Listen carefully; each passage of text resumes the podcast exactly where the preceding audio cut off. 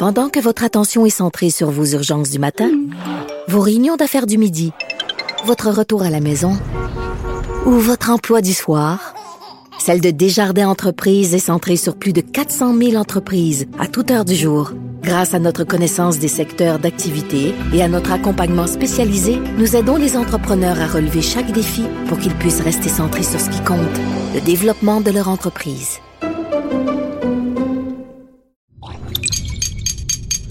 Cube Radio.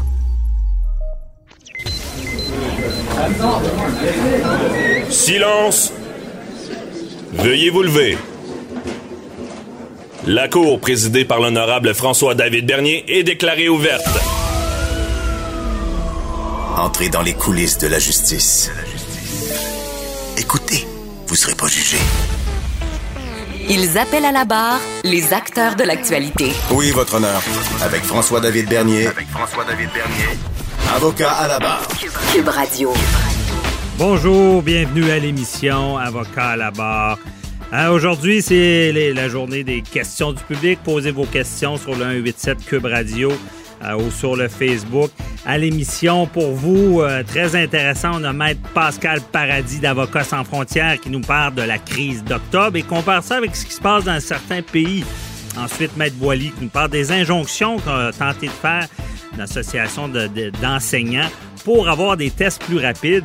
Ensuite, euh, Daniel Henkel, euh, que vous connaissez tous, euh, et euh, c'est le mois de l'inclusion des personnes handicapées au travail. On en parle, qu'il y a de la discrimination, qu'est-ce qui se passe avec ça, comment qu'on peut les inclure?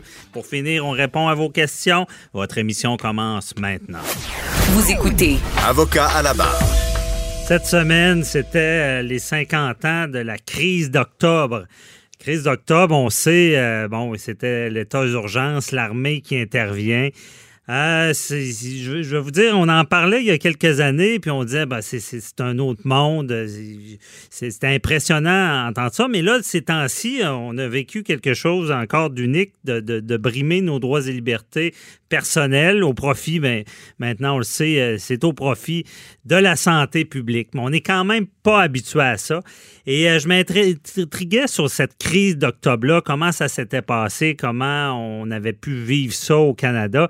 Et je voulais faire un comparable parce que, bon, on sait que euh, c'est des situations, nous, qu'on décrit au Canada, quand on est rimé dans nos droits, arrêté à tort ou quoi que ce soit. Évidemment, on trouve ça scandaleux. Mais en 2020, euh, dans le monde, il y a encore des pays qui fonctionnent comme ça, ça se passe comme ça. Et on en parle avec euh, Maître Pascal Paradis, directeur général d'Avocats sans, Fron- sans frontières. Bonjour, euh, Maître Paradis. Bonjour, Maître Bernier. Merci d'être avec nous. C'est tout qu'un sujet. Déjà, euh, je sais que vous êtes un, un amateur d'histoire. Qu'est-ce qui s'est passé un peu à- durant la crise d'octobre? Oui, oui, c'est vrai que moi, euh, je, je suis un passionné d'histoire et là, ici, ben, on parle d'un événement historique canadien dont institutionnellement, Avocats sans frontières là, n'est pas une organisation experte. hein. Vous savez, nous, notre euh, notre euh, notre mandat, c'est de faire de la coopération internationale dans le manière, dans le, dans, en matière de justice à travers le monde.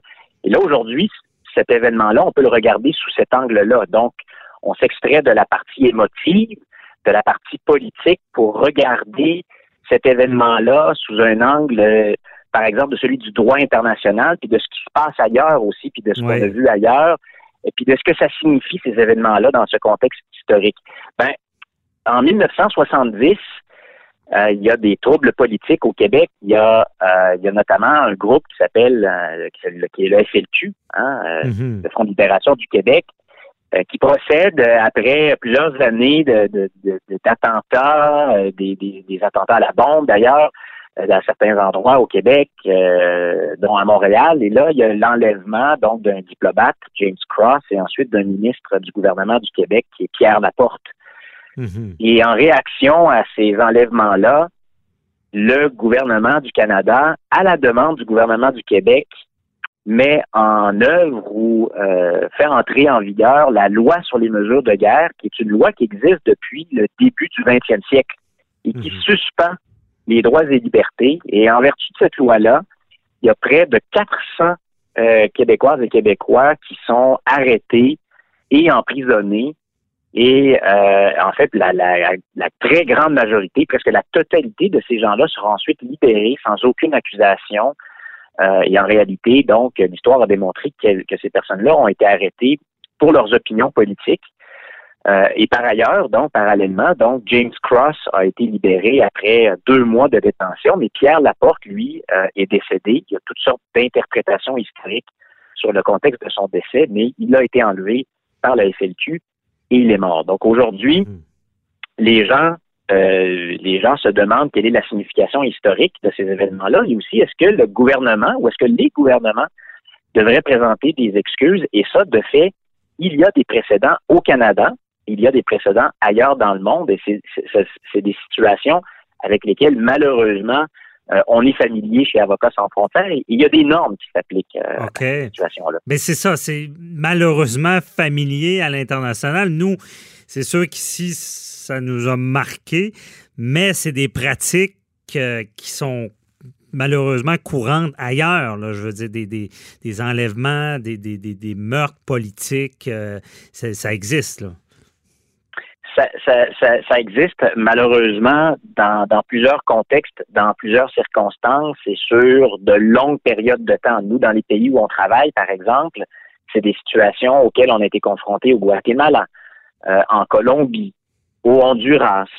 Euh, c'est des situations aussi qui ont été, qui sont bien connues, qui sont bien documentées ailleurs dans le monde.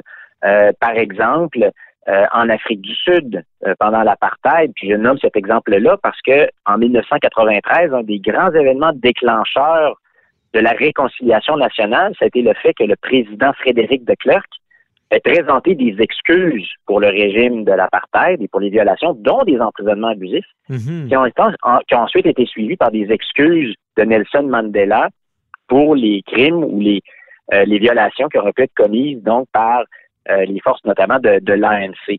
Euh, on l'a vu aussi euh, au Brésil là, pendant pendant l'époque de la dictature. Il y a eu des emprisonnements abusifs massifs et là, il y a eu des excuses qui ont été présentées ensuite par le gouvernement. Donc, mhm. ici, la question, c'est de savoir qu'il y a des droits fondamentaux qui ont été violés. Bon, d'un côté, il y a eu, il y a eu, il y a eu une mort d'homme. Et ça, c'est très grave. Mais ça, c'est la responsabilité d'individus. Hein? Puis donc, ça, c'est la question ici, c'est la question du droit criminel. C'est un crime. Ouais. Et donc, les personnes ont été jugées. Et ça, c'est l'extrême, Maître Paradis, aussi, dans, de, de seulement arrêter quelqu'un et de le détenir pour des opinions politiques. C'est un crime grave, je veux dire, à l'international, j'imagine. C'est un crime, c'est une violation très grave des droits humains. Donc, le, le pacte sur les droits civils et politiques le Canada n'y avait pas encore adhéré à l'époque, mais il existait déjà. Puis au Canada, mhm. il y avait ce qu'on appelle la Déclaration canadienne des droits. Mais toutes ces normes-là prévoient qu'on a tous, vous, moi, tous les citoyens, les citoyennes canadiennes, on a le droit à la vie, on a le droit à la liberté, puis on ne peut pas être arrêté pour n'importe quelle raison à n'importe quel moment. Donc, le droit à la liberté ici a été violé, puis ça, c'est un des droits les plus importants. Mhm. Et ça, c'est l'État qui en est garant ce droit-là. C'est ça la différence. Ici, c'est, c'est le gouvernement, c'est l'État qui doit s'assurer que personne qui va être privé de sa liberté sans raison. Quand, il, y a, mhm. y a une situation d'urgence, là, le, droit aussi, puis les normes prévoient que il se passe quelque chose d'extraordinaire, donc là, il faut réagir, puis là, on est obligé de prendre des mesures. Comme on voit en temps de pandémie. Là. ben oui, justement, vous avez fait l'exemple avec la pandémie. Alors, c'est le cas actuellement, il y a une urgence, puis on dit, Oups, il y a un certain nombre de droits qu'on va réduire parce qu'on est obligé, parce que c'est pour protéger le bien public. Mhm. Mais ça, il y a trois conditions pour faire ça qui sont établies maintenant par le droit international. Il faut que tu prennes les mesures qui sont strictement nécessaires pour contrer l'urgence, pour gérer l'urgence. Mhm. Deuxièmement, il faut que les mesures que tu prennes, que tu prends, soient proportionnelles, puis soient les moins restrictives possibles des droits et libertés. Il faut vraiment que tu fasses attention de ne pas violer inutilement les droits fondamentaux. Puis troisièmement, il faut que ça soit non discriminatoire. Mm-hmm. Ici, tout porte à croire qu'en octobre 70, il y avait une urgence. Il fallait faire quelque chose, mais que probablement, euh, quand on regarde ça, dans, même dans, placé dans son contexte, les mesures n'étaient peut-être pas strictement nécessaires, ni proportionnelles ou le moindrement restrictives. ni non discriminatoires, parce qu'ici, elles ont visé des gens principalement pour leur opinion politique. Même les services de police qui les ont appliqués, donc à Mhm. Montréal et, euh, et au Québec, ont dit, écoutez, nous, on avait une liste de quelques personnes à arrêter, puis finalement, on en a 400 qui ont été arrêtés. Donc, est-ce que c'était est-ce que c'était strictement nécessaire? Probablement pas.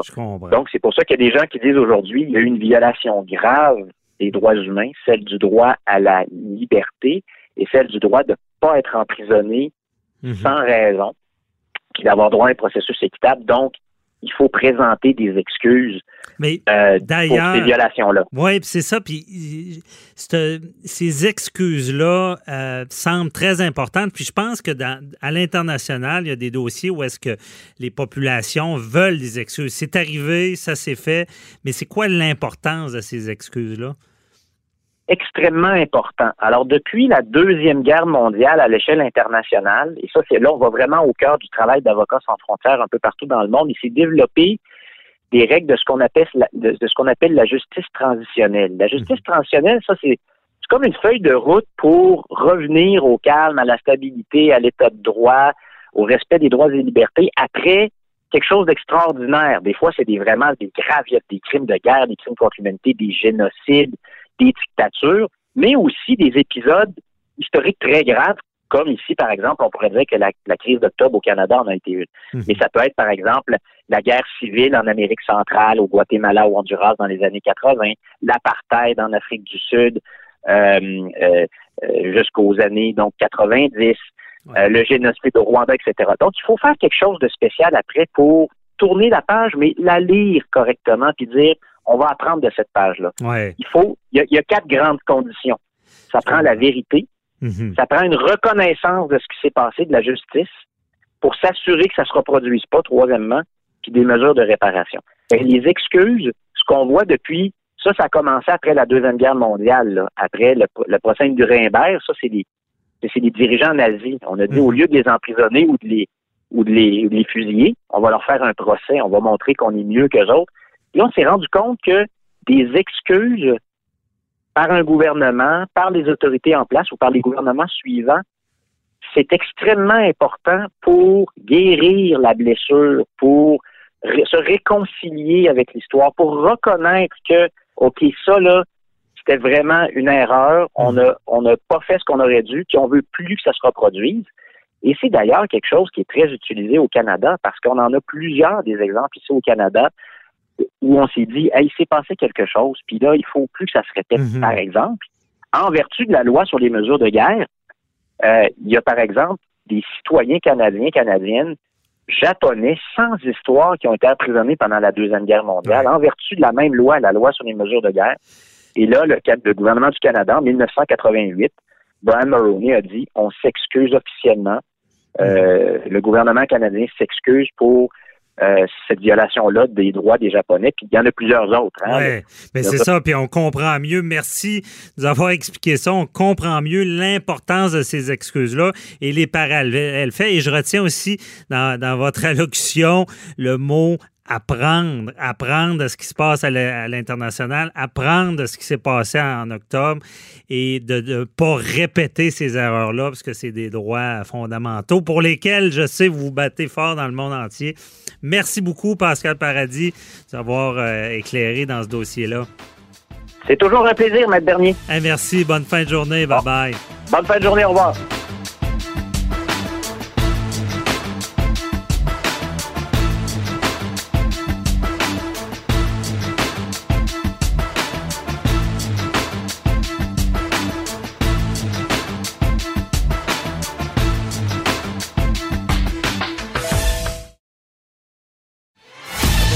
Avocat à la barre. Avec François-David Bernier. Des avocats qui jugent l'actualité tous les matins. La Cour supérieure a rejeté cette semaine la demande de la Fédération autonome de l'enseignement qui alléguait que le ministre de la Santé avait promis d'offrir un corridor rapide aux élèves euh, et au personnel des écoles pour l'obtention d'un test de dépistage de la COVID. Bon, c'est quoi les enjeux? euh, comment ça marche, les injonctions? On en parle avec notre chroniqueur, M. Jean-Paul Boilly. Ben oui, euh, il y a eu. En fait, la demande a été refusée. Il faut comprendre, on va expliquer tout à l'heure comment fonctionnent le- les injonctions. Mais lorsque.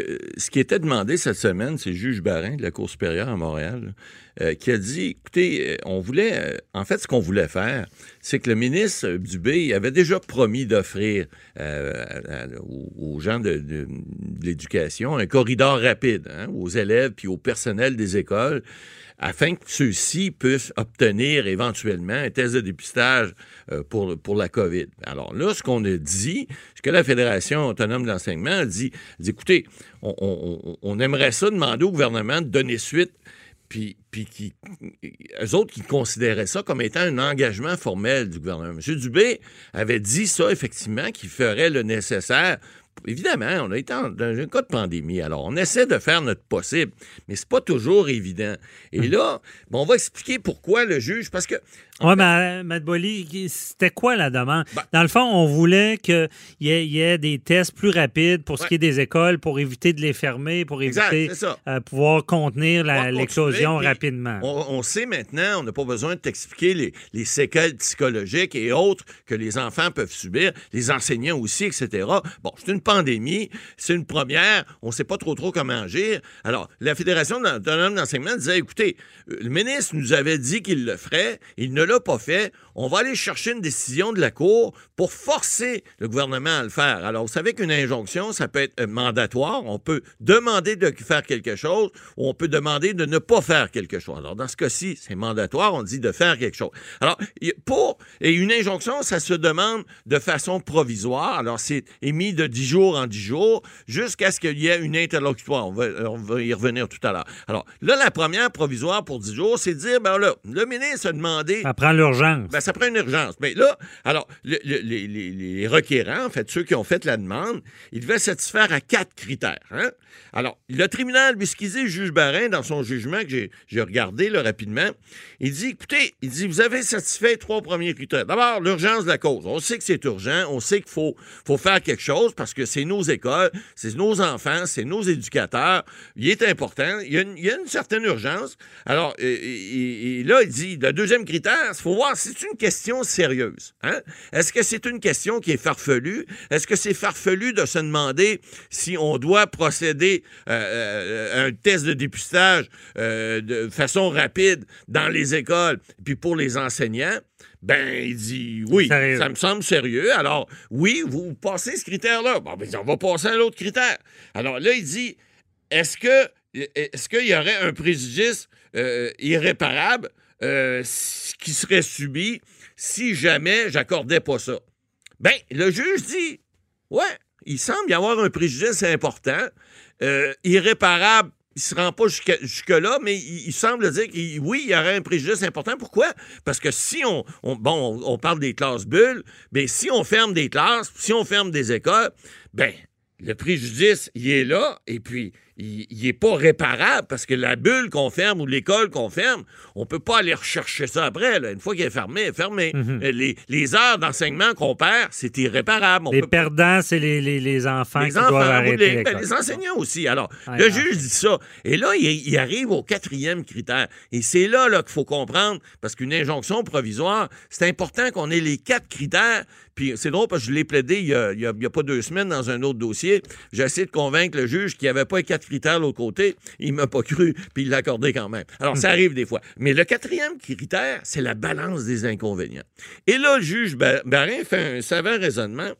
Il dit il dit que ne pas avoir suffisamment d'éléments au dossier euh, euh, euh, qui, qui lui permettent de conclure que le remède réclamé par la Fédération autonome des enseignants, à l'étape où il est, parce qu'il ne faut pas oublier que la provisoire, on n'entend pas de témoins.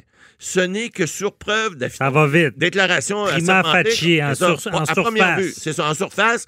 Il doit regarder à première vue, est-ce que la balance des inconvénients va mieux servir une partie que l'autre. Alors, ce qu'il dit, lui, il dit à cette étape-là, au, au moment où il, il rend jugement, là, et puis ça, vous l'avez dit, prima facie, prenez pas des grands mots, Maître Bernier. Vous savez que la direction ici à CUM n'aime pas ça. On dit à première vue, ça se dit beaucoup plus facilement, c'est mieux compris par notre auditoire. Mais il reste que prima facie, comme vous dites, à cette étape-là, le juge, il dit, ça va servir davantage l'intérêt public que la, que la solution euh, euh, euh, préconisée jusqu'à maintenant par le gouvernement. Alors, il n'est pas convaincu de ça.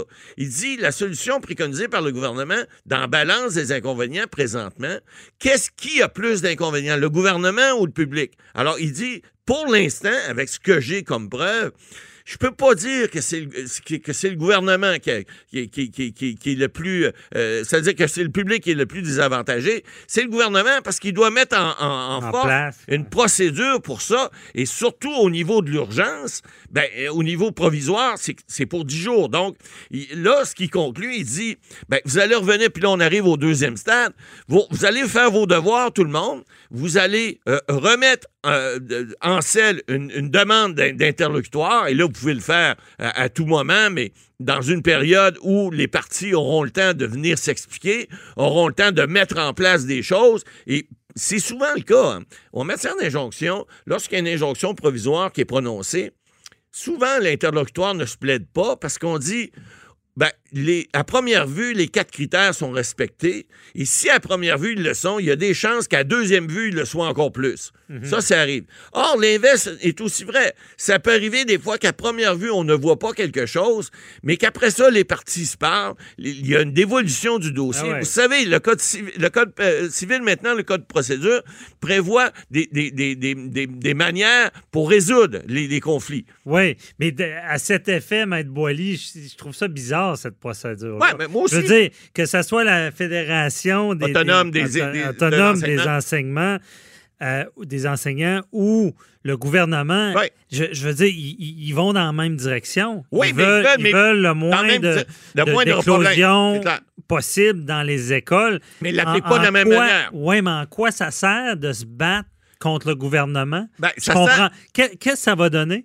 Ben, c'est ça. C'est ce que le juge euh, dit dans Balance des inconvénients. Votre question rentre dans Balance des inconvénients. C'est ce que le juge conclut. Il dit, écoutez, là, pour l'instant, il semblerait qu'il y a beaucoup plus d'inconvénients pour le gouvernement. Donc, qu'est-ce que ça va donner de le faire pour l'instant? Parlez-vous, essayez de trouver des solutions. Et c'est pour ça qu'on se dit, en matière d'injonction, souvent, l'injonction provisoire va donner, va donner pas nécessairement une, euh, on dit en anglais un trend, une ligne, une ligne de, conduite, mais va donner une, bonne indication de voir ce que, en tout cas, vous avez un juge qui, à première vue, va dire ce que la Cour peut en ça va donner une indication pour la suite au parti. Ouais. Alors, si le juge avait dit, écoute, la balance des inconvénients penche nettement en faveur des, des- des enseignants et de la Fédération autonome, ben là, ça aurait peut-être dit au gouvernement, ben ouais, là, on va se donner une petite. Mais là, c'est l'inverse. Maître Boily, ça, c'est le ju- juridique, OK? On va aller sur la terre. C'est- Oui. Le ground. Terrain des vaches. OK? Le terrain des vaches. Voyez-vous un jugement, injonction, forçant le gouvernement à faire des tests directement dans les écoles de la manière que les, les- les enseignants le veulent? Euh, c'est pas évident. Euh, je sais pas, mais la crise, c'est qui qui la gère? C'est le gouvernement. C'est c'est pas les enseignants. Il me semble, c'est un. pré- Je veux dire, ça ouvre une porte à, à- à plein, Ah, plein d'organismes qui disent ben moi, vous gérez ça comme ça, en vertu d'une loi Ouais. sur la santé publique. État d'urgence, là, on agit pour sauver les meubles. Ouais, exact. Puis là, tout le monde vient dire Viens faire sa petite forcer, demande. Forcez-le, forcer le forcez-le. gouvernement par les tribunaux ouais, je à faire une manière. Moi, je trouve ça pas d'allure. C'est, effectivement un petit peu, euh, un petit peu bizarre, mais d'un autre côté, il faut comprendre que les avocats qui ont pris ça, ils ont pris les déclarations du ministre Dubé qui avait promis de faire ça, ce corridor rapide-là. Il ne l'a pas fait. Alors, c'est là-dessus qu'ils ont basé leur recours. Je comprends qu'une promesse, c'est comme une promesse électorale. Ben ça vaut ce que ça vaut. Mais il reste que en, en- Promesse en de un cas politicien. crise, Mais- écoutez, c'est un peu comme dire à quelqu'un, vous savez, en matière, par exemple, de transfusion sanguine, les témoins de Jéhovah veulent pas. Et puis là, on peut avoir des ordonnances, des fois, de la Cour peut venir dire par une injonction, dire non, non, vous voulez pas, mais la personne va recevoir du sang pareil, puis vous viendrez vous débattre après. Alors, si, oui, il y a des cas, des fois, que ça, ça a l'air des fois farfelu, mais quand c'est une question de santé, c'en est une de ce cas-ci, c'est pas illogique de penser qu'il y a un petit groupe de, de quelqu'un qui va dire au gouvernement, vous voulez pas le faire, vous allez le faire. C'est ce qu'on a tenté de faire, mais ça n'a pas fonctionné. Le juge a dit, Hum, la balance, c'est de valeur. Vous passez, vous passez les trois premiers critères. Pour l'urgence, vous êtes là. Et puis ça, ça va servir au niveau de, de l'interlocutoire, parce que ça, ça va revenir plus tard. On dit, pour l'urgence, vous êtes là. Pour le, le- le fait qu'il s'agit d'une question sérieuse, vous êtes là. Qu'il y a un préjudice irréparable, vous êtes là également. Mais la balance des inconvénients, vous n'êtes cas, pas là. moi, moi, être juge, ouais. Je serais frileux Mais vous n'êtes pas juge. quand? Non. Vous êtes juste honorable à l'émission, puis ça, Ah, c'est un ça. titre qu'on vous a donné parce que vous n'êtes pas. Parce que si je me mettais, par exemple, je me mets souvent dans les culottes des juges, Ouais, ça m'aide à plaider. faire, ça nous aide. Et je serais mal à l'aise d'émettre des, injonctions qui évident. viennent par-dessus déjà un état d'urgence Ouais. sanitaire avec des décrets. Je sais pas. C'est quelque chose Ça qui, tourne va- carré. qui est difficile, à- effectivement, à, à comprendre. Vous savez, vous avez- on a des avocats qui plaident pour, euh, pour toutes sortes de causes, et c'est un cas, effectivement, qui peut sembler, à première vue, en tout cas, un peu farfelu. Mais quand on- lorsqu'on regarde ça froidement, euh, on se dit, ben oui, la demande est là. Mais la demande n'est pas farfelue, Non. mais le, moyen, la, Le moyen la, la qu'on utilise, méthode, c'est pas évident. un tribunal qui arrive par-dessus une loi sur l'état d'urgence, Ouais. qui vient dicter des façons quoi de faire au gouvernement. vraiment, faut vraiment qu'il y ait une ça situation d'urgence, plus qu'urgence, parce que Ouais. c'est une urgence, mais on dit que la balance des inconvénients joue en, Ouais, nettement mais en à cause de faveur la réalité, je pense qu'il y a urgence. On faut Ouais. quand même faire confiance au gouvernement là-dessus. C'est certain. Je pense qu'il essaie. En tout cas, le juge a rendu une bonne décision là-dessus, et puis on peut pas y en vouloir. Maintenant, ça va aller plus loin. Euh, L'interlocutoire, on va voir ce qu'ils vont décider, voir si la balance des inconvénients est toujours du même côté. OK, merci, Mme Boily.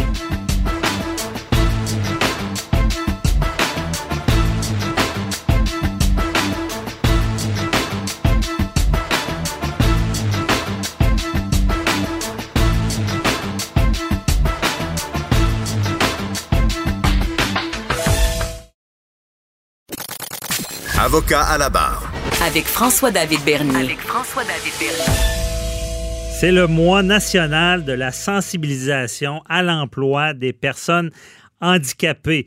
Euh, très important cet aspect-là, surtout en une période, on l'espère, de relance après une dure période de confinement. Euh, Il y a Daniel Henkel, que vous connaissez tous, qui est porte-parole de la campagne. C'est La campagne, c'est Entreprise inclusive. Euh, c'est en collaboration avec l'Office des personnes handicapées du Québec. Et on a le bonheur de l'avoir avec nous pour en parler. Bonjour, Madame Henkel. Bonjour, Monsieur Bernier. Comment allez-vous? Ça va très bien, malgré que on, je trouve ça drôle de vous parler parce qu'on s'est parlé au début de, de, la pandémie, de l'impact sur les entrepreneurs, comment c'était pas facile, mais malheureusement, on se rend compte que rendu euh, quelques mois plus tard, euh, on est encore dans cette euh, dans, dans, dans cet aspect-là. difficile pour les entrepreneurs, la main-d'œuvre. Donc, c'est bienvenu justement d'être plus inclusif, d'aller, comme vous me l'avez dit en ronde, de regarder partout, de, de regarder des, ressources qui peuvent être très importantes. Comment vous voyez ça? Ben écoutez, euh, merci pour cette opportunité encore une fois, puis une belle introduction. Euh, quand on parle d'entreprise inclusive, c'est parce que c'est non seulement un devoir, Mhm. mais on est une société dans une société. Quand on a une entreprise, ben c'est une entreprise qui euh, qui travaille, quand on a des travailleurs, qui ont des familles euh, avec des conditions. Puis Dieu seul sait que juste avant la pandémie, on parlait de pénurie de main d'œuvre au Québec, n'est-ce Oui. pas? Mhm. Déjà là, j'avais eu l'opportunité de rencontrer l'Office des personnes handicapées, puis on se disait, mais mon Dieu, quelle richesse avec tous ces programmes, les aides, parce que l'Office existe quand même depuis presque 40 ans. Ils ont mis de la, ah ben oui, ils ont mis de l'avant des, ils se sont ajustés, ils se sont adaptés avec les sous-ministres, avec les fonctionnaires, avec les ministres, pour pouvoir répondre justement non seulement aux besoins de la main-d'œuvre, mais de permettre à ces personnes que l'on dit des personnes handicapées de devenir indépendantes autant financièrement, mais aussi d'apprendre à faire face à la réalité, à leur handicap, à avoir aussi le droit de se, de, d'être indépendant, indépendant, mais de, Mhm. de prendre confiance en eux, d'être digne aussi, d'avoir la chance de travailler. Puis, vous le savez comme moi, Monsieur Bernier, on en a parlé, vous et moi aussi, à plusieurs reprises, c'est que pouvoir avoir accès à un emploi, c'est être digne aussi de venir à la maison et de dire je, je fais quelque chose, je ramène, je contribue, je contribue à la société, puis je contribue aussi à ma survie. Mhm. Donc voilà pourquoi j'ai accepté de Mais d'être porte-parole de cette campagne. c'est tellement un bon mandat, puis il faut tellement en parler, excusez de le dire Oui. aussi comme Oui. ça, parce que moi, dans le judiciaire, j'ai beaucoup de témoignages, je reçois beaucoup de témoignages de gens handicapés euh, qui, euh, j'en ai vu de toutes les sortes, là, un qui, qui se font indirectement euh, pas accepter à l'emploi parce qu'on veut pas Oui. adapter le, le travail, ou même, j'ai vu le pire, je nommerai pas de nom, mais un, un gouvernement qui ne garde pas un employé, pas parce qu'elle n'est pas compétente, parce qu'elle ne veut pas adapter son milieu de travail. Et euh, ça, c'est très grave. Là. Absolument. Mais justement, vous voyez, regardez, on a, on a effectivement des barrières. Puis les entreprises, quand elles ne sont pas présentes ou quand, quand elles ne l'ont pas fait, je parle d'être inclusive envers des personnes handicapées, Mhm. c'est dans la, dans la plupart des cas, dans la plupart des cas, c'est parce qu'elles ne savent pas qu'elles peuvent être accompagnées non seulement par des conseillers, puis c'est gratuit parce que ces conseillers sont spécialisés, ils se retrouvent dans toutes les régions du Québec, qu'elles peuvent aussi avoir accès à des programmes, qu'elles peuvent avoir accès aussi à de l'aide financière pour l'aménagement, la restructuration, d'avoir aussi des, droit à des formations pour les employés actuels pour qu'ils apprennent eux aussi à collaborer, à euh, euh, échanger avec ces personnes qui sont en réalité seulement différentes. On est tous différents. Mais et mais oui, et donc je me suis dit mais comment se fait-il qu'on n'est pas au courant de toute cette aide-là et qu'on soit plus inclusif? Parce que ces gens-là, Monsieur Bernier, veulent travailler, veulent être. Écoutez, si vous les entendiez, si vous les voyez, c'est tellement beau. Il y a de quoi vous faire. Vous savez, quand vous avez une journée mais qui va vraiment mal, et quand vous les voyez vous accueillir avec un sourire puis qui vous disent ça va bien? Est-ce que je peux faire quelque chose d'autre pour t'aider? Ouais. Mais c'est incroyable. Et puis ils sont heureux, ils sont toujours heureux, ils sont bien. Ben, c'est vrai, c'est la volonté. Puis je vous Oui. fais une confidence, Madame Henkel, j'ai certainement réussi mon droit à cause de quelqu'un qui avait un handicap. Euh, anecdote comme ça, je suis, euh, ben, c'était au cégep. Wow. Ça me tentait pas d'aller étudier à la bibliothèque. Je me disais, ah, j'ai pas envie d'aller étudier. Et euh, il y avait quelqu'un qui est atteint de paralysie cérébrale et je l'ai vu passer dans le corridor avec toute l'énergie pour se rendre à la bibliothèque Mon et réussir à s'asseoir pour ensuite étudier. Ça m'avait frappé. Je me suis dit, hey, souvent, on l'a facile et ces gens-là euh, ont des fois une volonté euh, Ah. de faire qu'il faut apprendre de ça. Donc, c'est Oui. ça qui est important de admirable. Admirable, Monsieur Bernier. Vous voyez, vous avez eu, vous, l'opportunité d'observer quelque chose qui vous a interpellé. Mm. Ben, c'est la même chose pour les entrepreneurs et les entreprises. Que la raison pour laquelle j'ai- voulu faire, faire, faire partie de cette campagne, et je le fais avec joie, c'est parce que moi-même, j'ai eu à recruter quelqu'un qui était une personne handicapée Mhm. et j'ai eu à réaménager les choses autour de moi, puis de nous, et aussi à accueillir cette personne parce qu'il faut, faut qu'elle se sente accueillie. Donc, Oui. prendre le temps de sourire, prendre le temps d'accompagner, prendre le temps de lever les yeux sur eux. C'est-à-dire que des fois, on n'ose même pas regarder ces personnes parce qu'on a, on se dit, ben, on va les gêner. Pas du tout. Mhm. Elles savent, elles savent qu'elles sont handicapées. Ça peut être physique, ça peut aussi ne pas être visible. Mais pour celles qui nous dérangent, des fois on pense toujours personne handicapée, c'est une personne en fauteuil roulant. Pas du tout, pas du tout. Mhm. J'ai rencontré, j'ai eu la chance de rencontrer pendant les tournages une, une avocate spécialisée qui était aveugle. Et Ah donc, ouais. Et mais alors, mais quelle compétence Donc, vous voyez que comme elle dit, cet handicap ne m'empêche pas de faire mon travail. Je veux travailler, je veux collaborer. Je, je, je ne demande que ça. Mhm. Alors, à mon cri un petit peu, puis le fait qu'on fait cette campagne, c'est parce qu'il faut quand même dire merci aussi, Monsieur Bernier, à toutes les entreprises qui ont recruté, qui en ce moment recrutent des personnes handicapées, et on parle quand même de 53% de personnes handicapées au Québec qui travaillent. Ah, c'est ouais. extraordinaire. Oui, oui. Mhm. Par contre, ce qu'on voulait, ce que l'Office souhaite avec tous les organismes et bien sûr les personnes handicapées, c'est de dire, normalement, les personnes qui sont considérées comme non handicapées, eh bien, c'est 79% le taux d'employabilité. Eh bien, on voudrait compenser ce gap-là d'une vingtaine de pourcentages et c'est pour ça qu'on fait cette campagne en disant aussi aux personnes handicapées, allez-y, frappez aux portes, envoyez vos CV, n'ayez pas peur de vous faire dire non, parce que si vous tapez à 10 portes, il y en aura probablement une qui va dire oui. Donc, c'est dans les deux sens. Ah non, c'est ça. Et, et pardon, de voir aussi des entreprises qui vont, euh, qui, qui, parce que je sais que comme exemple sur à votre émission à danielquel.tv, il y a le décathlon de Bois-Brillant qui, qui, est un exemple qui a accueilli des, des, des personnes handicapées. Absolument. Et, et, vous allez voir, Monsieur Bernier, dans les prochaines euh, semaines, dans les prochains jours, on a deux autres capsules à venir qui sont aussi une entreprise qui s'appelle Edicom mhm.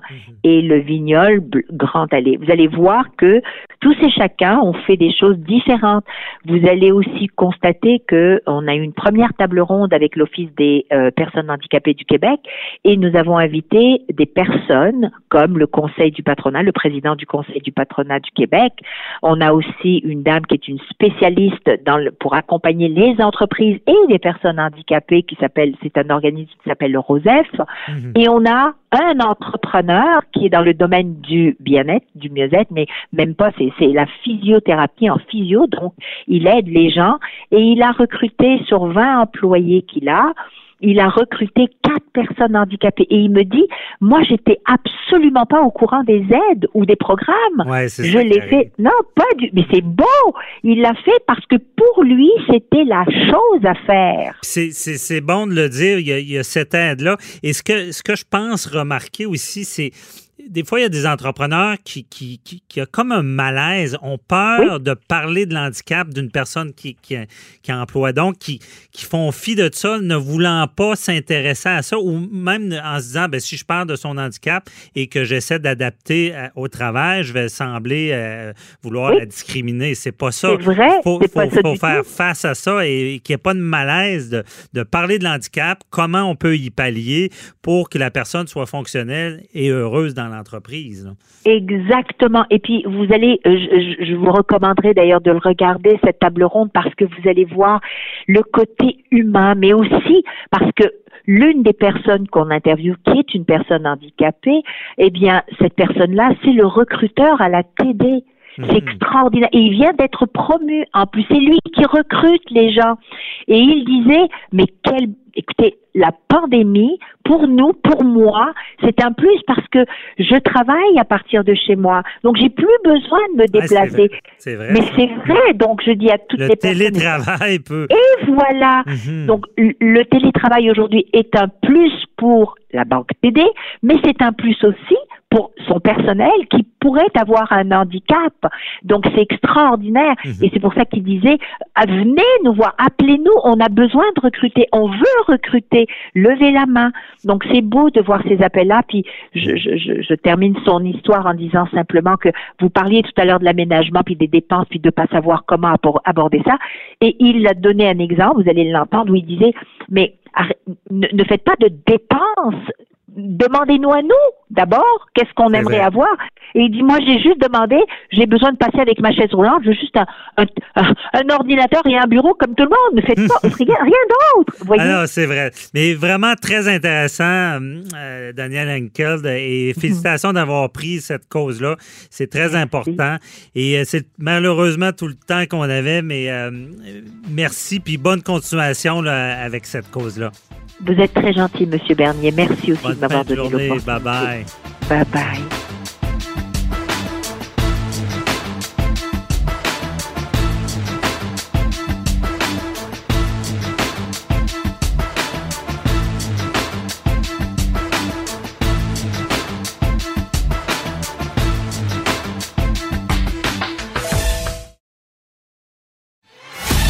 Avocat à la barre. Avec François-David Bernier. Des avocats qui jugent l'actualité tous les matins.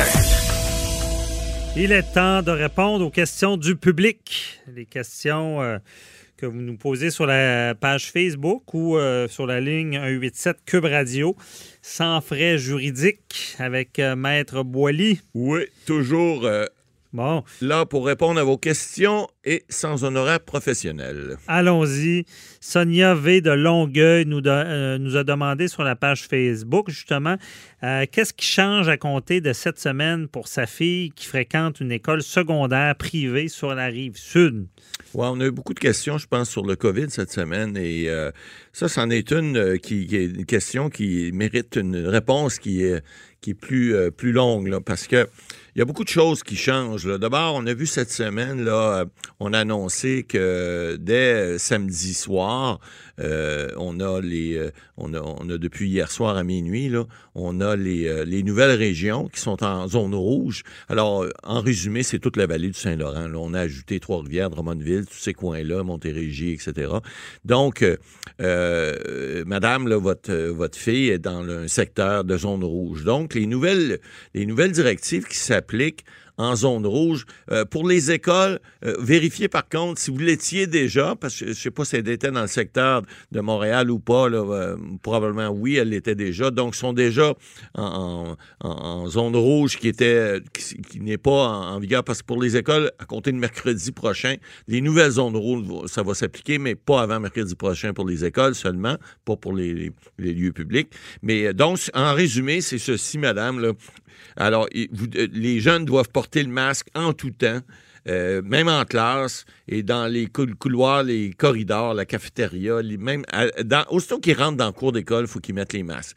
Maintenant, ce qu'il y a d'additionnel aussi, on dit euh, c'est l'ensemble du personnel scolaire et dans les zones communes, même dans les salles de personnel, doit les mettre. Puis là, ce qui change pour votre... Évidemment, on ne nous dit pas dans quel secondaire elle étudie, mais c'est elle est en secondaire 4 ou 5 et, ils vont se rendre euh, en classe une, une journée sur deux. Donc, s'ils vont le lundi, ils vont y aller le lundi, mercredi, vendredi. La semaine d'après, ça va être juste mardi, jeudi.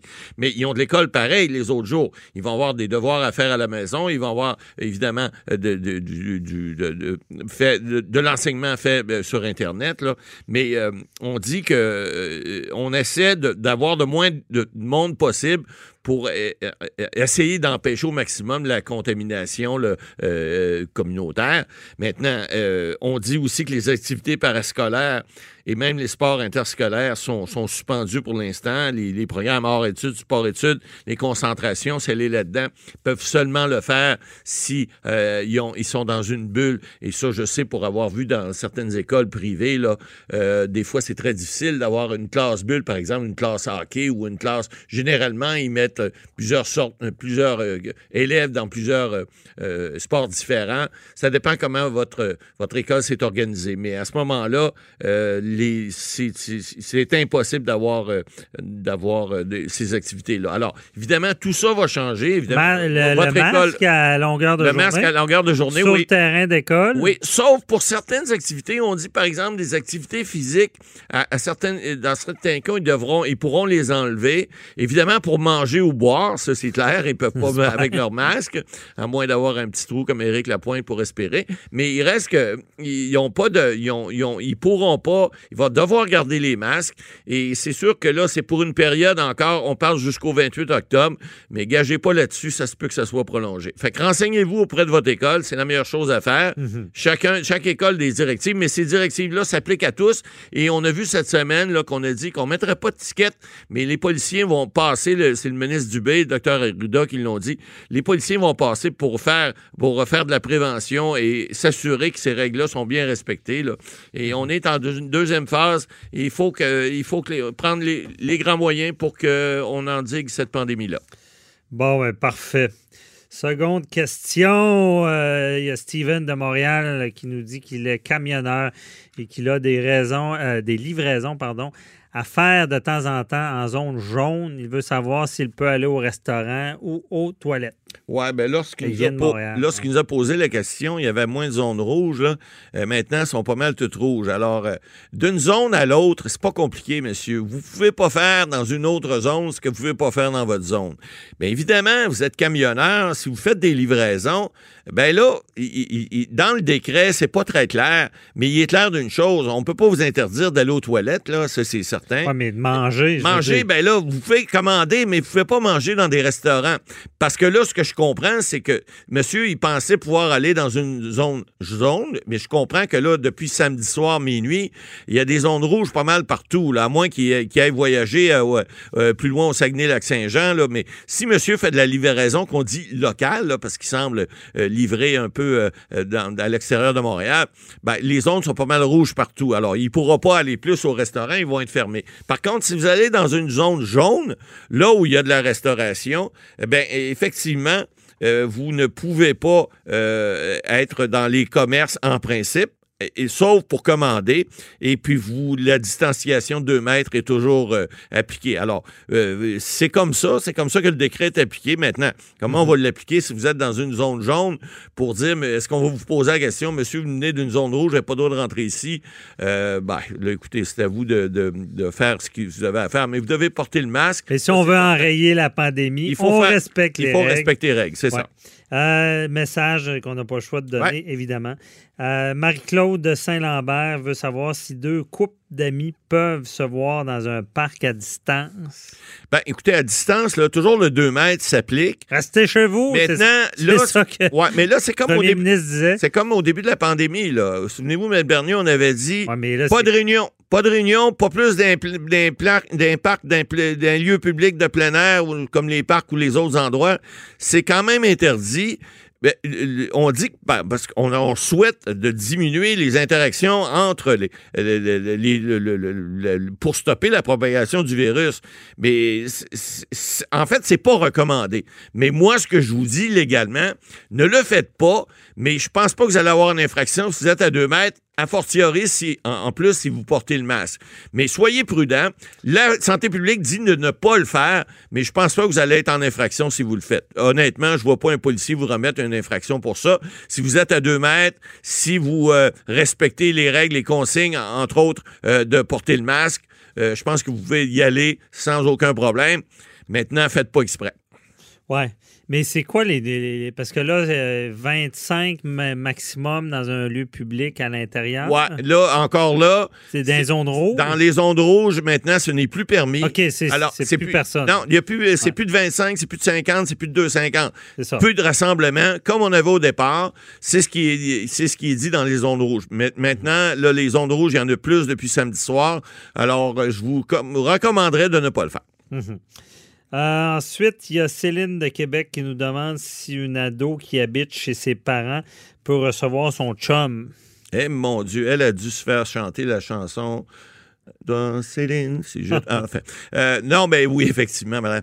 Euh, en fait, ce qu'on dit, si on dit, si c'est un couple stable, il faut se servir. Le gros bon sens est encore là. On parle de loi, on parle de décret. Euh, on n'enverra pas la police chez vous pour dire, ben là, le chum n'a pas d'affaire là, la blonde n'a pas d'affaire là. Euh, on dit que c'est mieux d'éviter qu'ils soient en contact avec les beaux-parents. Donc, si euh, le chum vient ou la blonde vient, ben c'est peut-être bien de garder la distance de bord à deux mètres, garder le masque lorsqu'on est, on est dans la même pièce. C'est mieux, c'est la santé publique qui le demande. Maintenant, on ne peut pas interdire à des gens, surtout si c'est des, un couple, par exemple, même si c'est un chum, on comprend que maintenant, ils ont des chums jeunes, mais mettons qu'ils ont 16, 17, 18, 20 ans, eh ben ils restent pas ensemble, mais ils peuvent se voir quand même. Maintenant, ce qu'on recommande, c'est de ne pas avoir de contact. Oui, des contacts entre eux, on peut pas on peut pas empêcher Mm. l'amour, mais il faut quand même faire attention pour la distanciation, puis Ouais. ne pas euh, ne pas propager le virus. Le gros bon sens. Ben voilà. Euh, Boily, vous sentez pas dans la journée de la marmotte ces temps-ci? Il me semble qu'on a il y a quelques mois, on parlait de ça. Et- les mêmes choses. et oui, J'ai l'impression, euh, ou je sais pas, on se croirait peut-être dans la, la, la fable de la fontaine, la Ouais. cigale et la fourmi. Ouais, ouais, euh, Je pense on- qu'on on cet vient- été, là, on a été cigale. hein, Exact. Puis là, là, on va Euh, payer parce qu'on n'a pas fait les Parce provisions. pouvait plus se retenir de Non, se voir. Exact. Puis là, là, on, on a fait en sorte que le virus, il est pas parti. Là, il- le virus revient. Pour, c'est pas le pire, là, parce que là, la saison de la grippe, eh, on est rendu presque dedans. Là. Ça s'en vient. Les, les temps chauds sont pas comme finis. Là, pour venir au studio cette semaine, il fallait s'habiller chaudement. Maintenant, là, si la grippe embarque par-dessus, le virus, Ouais. et ce qu'on Mais avait dit au début, au mois de mars-avril, mais on est pas mal dedans. On- ouais. Puis pourquoi on est euh, au Québec, on est pire Bon, au Canada? Au, Québec, on Parce n'est pas que-. On est ouais, pas mais- pire. mais ailleurs, c'est pas mieux. Là, Non, je sais. Mais, Mais, je pense qu'on a le sang latin. Ouais, mais mal. ça, sans latin, on l'a vu là, pas mal, on mais a- ça explique pas tout. Là. Non, non, non. Non, non, parce que le Mais sang latin, que- ils l'ont- en Corée du Sud aussi, le sang latin, puis il y a autant de propagation là-bas. Alors, c'est pas juste ça. Il y a, il y a- il y a le fait que, euh, dire, l'être humain, c'est l'être humain, puis on a besoin de c'est pas évident, puis les gens veulent savoir, puis là, ben évidemment, je parlerai pas de complotistes, là, mais les gens, en général, veulent bien faire, mais ils oublient vite. Un petit verre dans le nez, m'a dire des fois, Oups, on oublie la distanciation, puis Ouais. et on oublie les, les règles de la santé publique. Les, complotistes euh, se sont fait euh, rabrouer par euh, du charme là, cette semaine. Oui, oui, qui oui, oui. fâchés parce Oui, que c'est sûr. Ben, quand quelqu'un, quand tu perds un proche, tu t'entends son des père, gens entre qui, autres, c'est pas, qui pas, pas le fun. Ah non, c'est ça. Bon, euh, on n'a même plus le temps pour d'autres questions. Merci, Matt Boily. OK, On se retrouve à la semaine prochaine. Bye bye. Et puis, pour nous, à l'émission, ben, continuez à poser vos questions sur le 187 Cube Radio, Facebook. Euh, également, bon, si vous avez des idées de sujets, gênez-vous pas. Euh, vous pouvez nous les envoyer. On essaie de trouver des invités qui euh, traitent de l'actualité judiciaire pour vous faire mieux comprendre. Également, ben, je remercie toute l'équipe. Et nous autres, on va se retrouver euh, la semaine prochaine, même heure, même pas, même poste. Si Dieu le veut, comme euh, on le disait à, à la lutte dans le temps. On se retrouve la semaine prochaine. Bye bye.